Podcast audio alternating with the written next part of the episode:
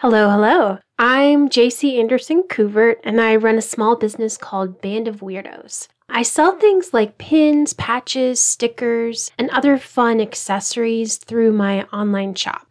And I've been obsessed with podcasts for over eight years or so, and especially small business ones. And I actually feel like I was able to leave my full time job to go solo because of their encouragement and everything they taught me. So I thought it would be so fun to start my own.